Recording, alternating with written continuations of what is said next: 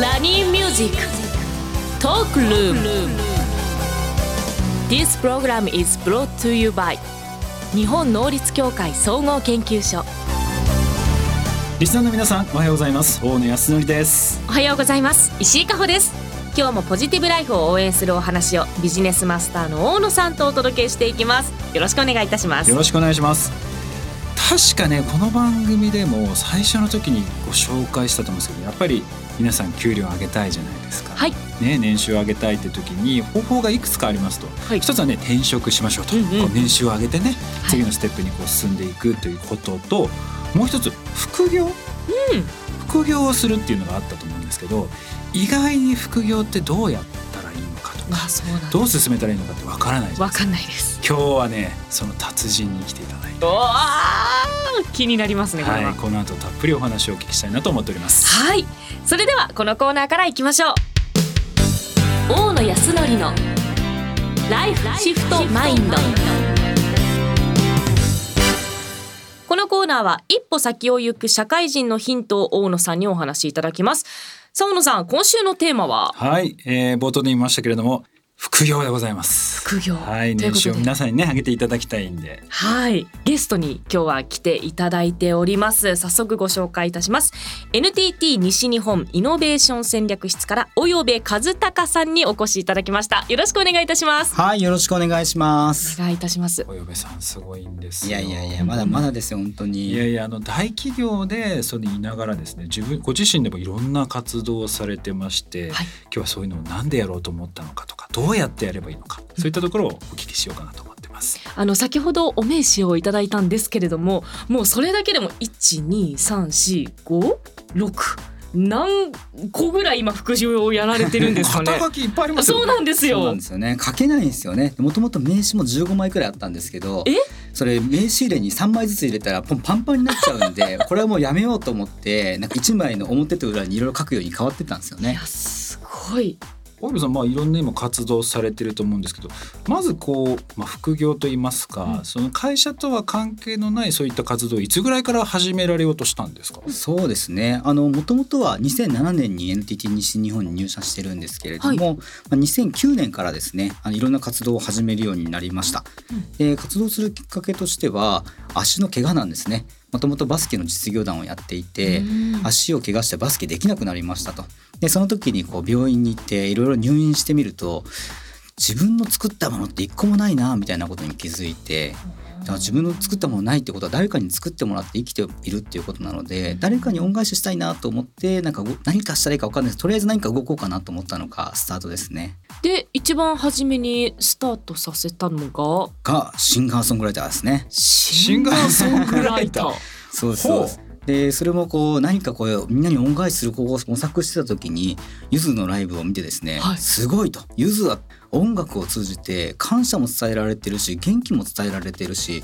これって最強のツールなんじゃないかなと思って真似しようと思ってスタートしたのがもうスタートですね。でも多分シンガーソングライターって言ってもまず最初はそそこまでお金って多分稼げなかったと思うんですけど、はい。その後それがこうどうこう副業といいますかお金にこう変わっていったんですか、そうですね。あの確かにおっしゃる通りシンガーソングライターとしては全然お金稼げなかったんですけど当時音楽のイベントをやるようになっていったりだとかご自身で企画してってことそうですそうですそうです。それもやっぱりこうシンガーソングライターになりたい人たちはたくさんいたりとかバンドとかする人たちも活躍できる場所がないので確かに。じゃあみんなが活躍する場所を作ろうと思ってスタートして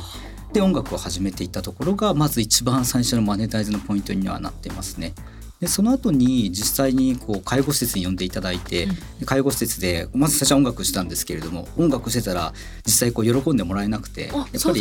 ね。そう耳の遠い方聞こえない方がいらっしゃったりとかしてうん。音楽だけじゃみんなを元気にできないんだなっていうことに気づいてマジックとかジャグリングとかミックスして勝手に総合エンターテイナーっていう辞書で肩書き作ってですね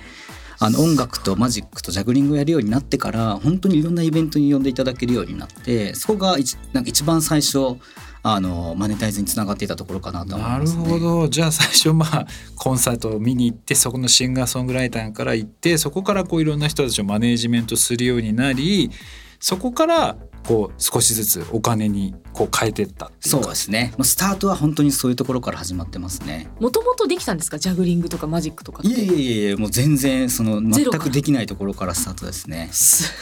ごくないですか、で今ではもはい。う会社も作られて、はい。そうですねパラレルパートナーズ。パートナーズ。はい、はい。これはあの今どういう活動されてる会社さんなんですか？そうですね。パラレルパートナーズの方ですとあの大企業さんとか中小企業さんベンチャーさんとかの新規事業の支援させていただいたりだとか、うん。経営のサポートをさせていただいたりあと資金調達のサポートなどをしておりますね。今今コロナ禍でまた新しいサービスを作りたいなと思ってちょっと今企画してる最中なんですけれどもでまあそれ以外もいろんな団体作られたりですとか、はまあ、イコラはい。今共同代表もされてるんですけどこのイコラはどういう？そうですね。イコラっていうのは関西の大企業の有志団体コミュニティということであの各それぞれのですね大企業の中に自分の会社を活性化させたいっていう団体がこうあったりするんですよね。そのが団体を関西全体で集めた団体がイコラという団体でイノベーションという言葉とコラボレーションという言葉を掛け合わせてイコラって名前にしてるんですけど、まあ、いろんな企業でコラボレーションしてイノベーションを起こしていこうぜっていうことで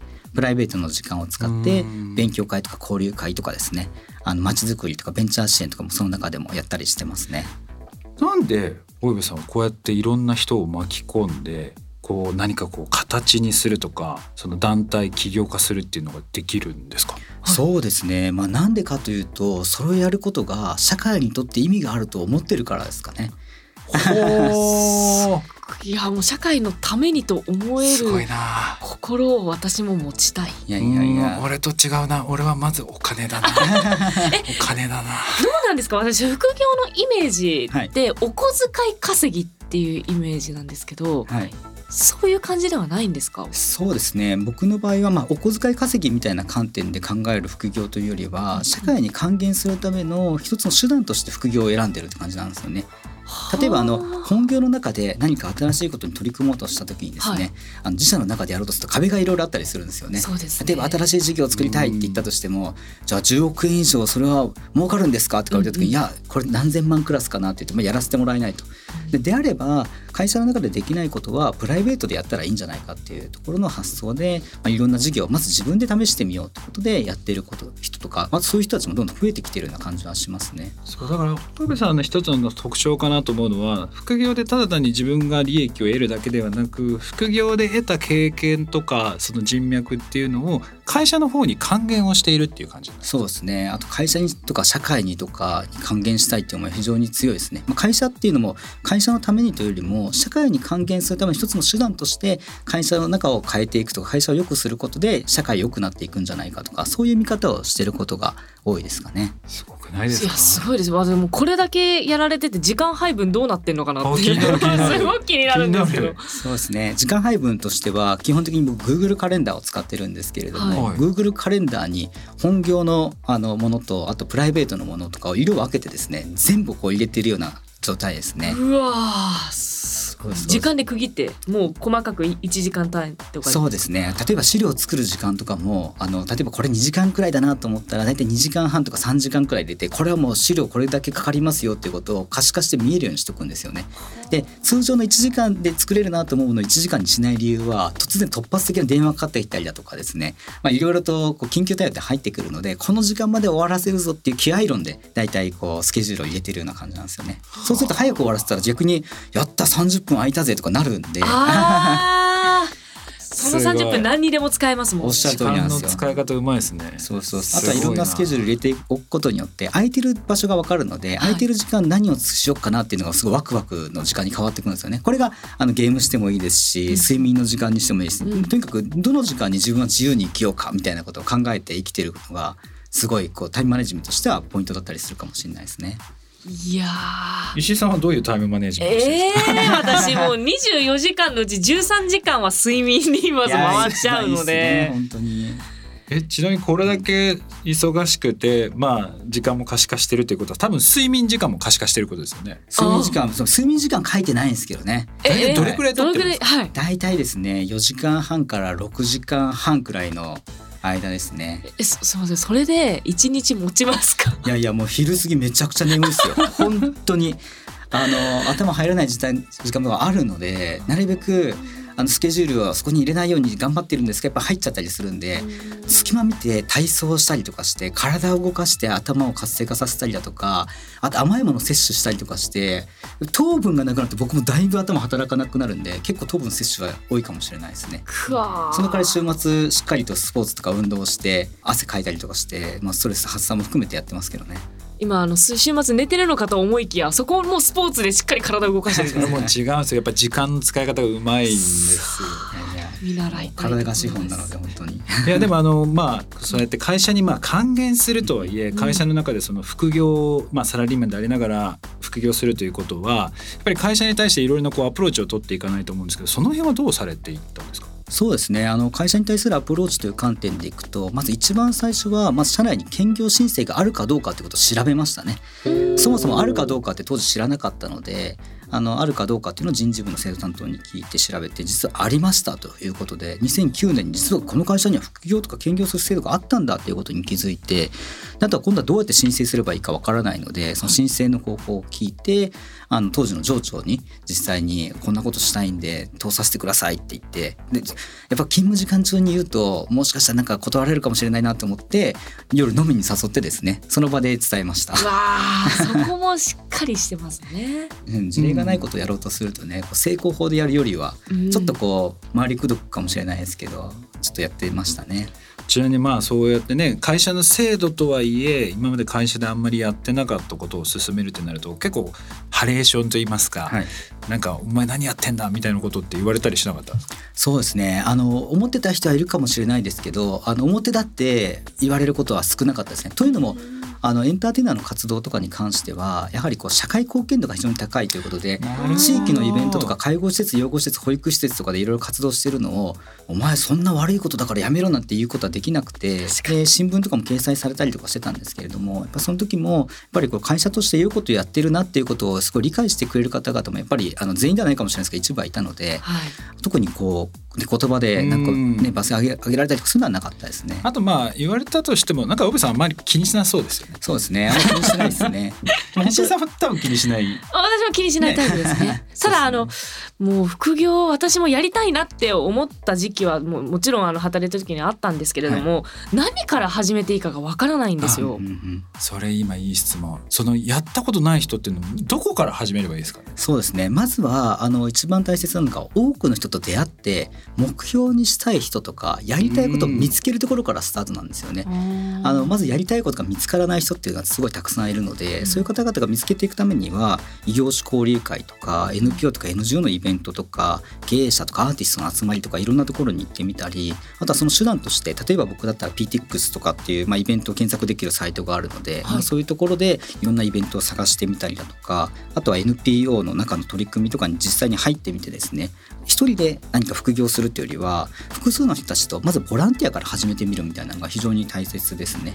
で、まあ、実際ボランティアとかプロボノとかで自分は社会にどういうことが還元できるのかっていうこう知識とかスキル自分のものを外に還元する時何が役に立つのかっていうことを試してみたりだとかそれが実際やってみて自分が本当に楽しいのかどうかっていうことを動いてみて判断して決めていくことが大切でで自分がこれは楽しいんだとかあこういうチームだったら動けるとかこれだったら自分のスキルが役に立つっていうことが分かればじゃあどの部分を自分はマネタイズポイントにしていくのかっていうことを考えて、まあ、スキルの切り受け利用していくために業務委託できる場所を探してたりだとか、クラウドソーシングのやり方を考えていくとかあとはいろんな会社の顧問とかなるときは大体こう1ヶ月間くらいこう体験でいボランティアで1ヶ月間やるのででその後金額決めましょうみたいな形でもうエントリーは本当にあの簡単なところとかボランティアプロボノから始めていってどんどんどんどんあのやれるところを増やしていってお金稼ぐかタイミングとかですねモデルを作っていくっていうのがいいかもしれないですね。最初はやりたいことを見つけるっていうのが一番必要になってきますかね。うんね出会い出会いで見つける。でね確かに今いろんなイベントですとかあとそういうコミュニティみたいなの確かにいっぱいあるので、まずはやっぱりリスナーの皆さん何するかっていうとそういうイベントに行って確かにこういろんな人に会って話を聞いていく、でその中から目標をこう定めていったりだとかあとこんな人になりたいとかね。あ目標。そう。大事ですね。そういう思うところから多分始めてみるっていうのは確かに一番やりやすいかもしれない。です本当にそこが一番大切ですね。やりたいこと見つからないと副業何したらいいかわからないので。なんかどうしてもこうお金が先走っちゃうというか利益とかそういうのを先に言っちゃうんですけど。そうですね。違うんですね。ちょっと心を改めないと そう思いました。え今日はおよべ和孝さんにお話聞きました。ありがとうございました。はい、ありがとうございましたありがとうご。ざいました以上大野康則のライフシフトマインドでした今後リスナーの皆さんのお悩みなども相談に乗っていければと思いますお悩みはラジオ日経番組ウェブサイトか私石井加穂のインスタグラムで募集していますひらがなで喜びと検索してみてくださいストーリーにて質問箱を設置することがありますのでそちらぜひぜひご質問をお寄せいただければと思います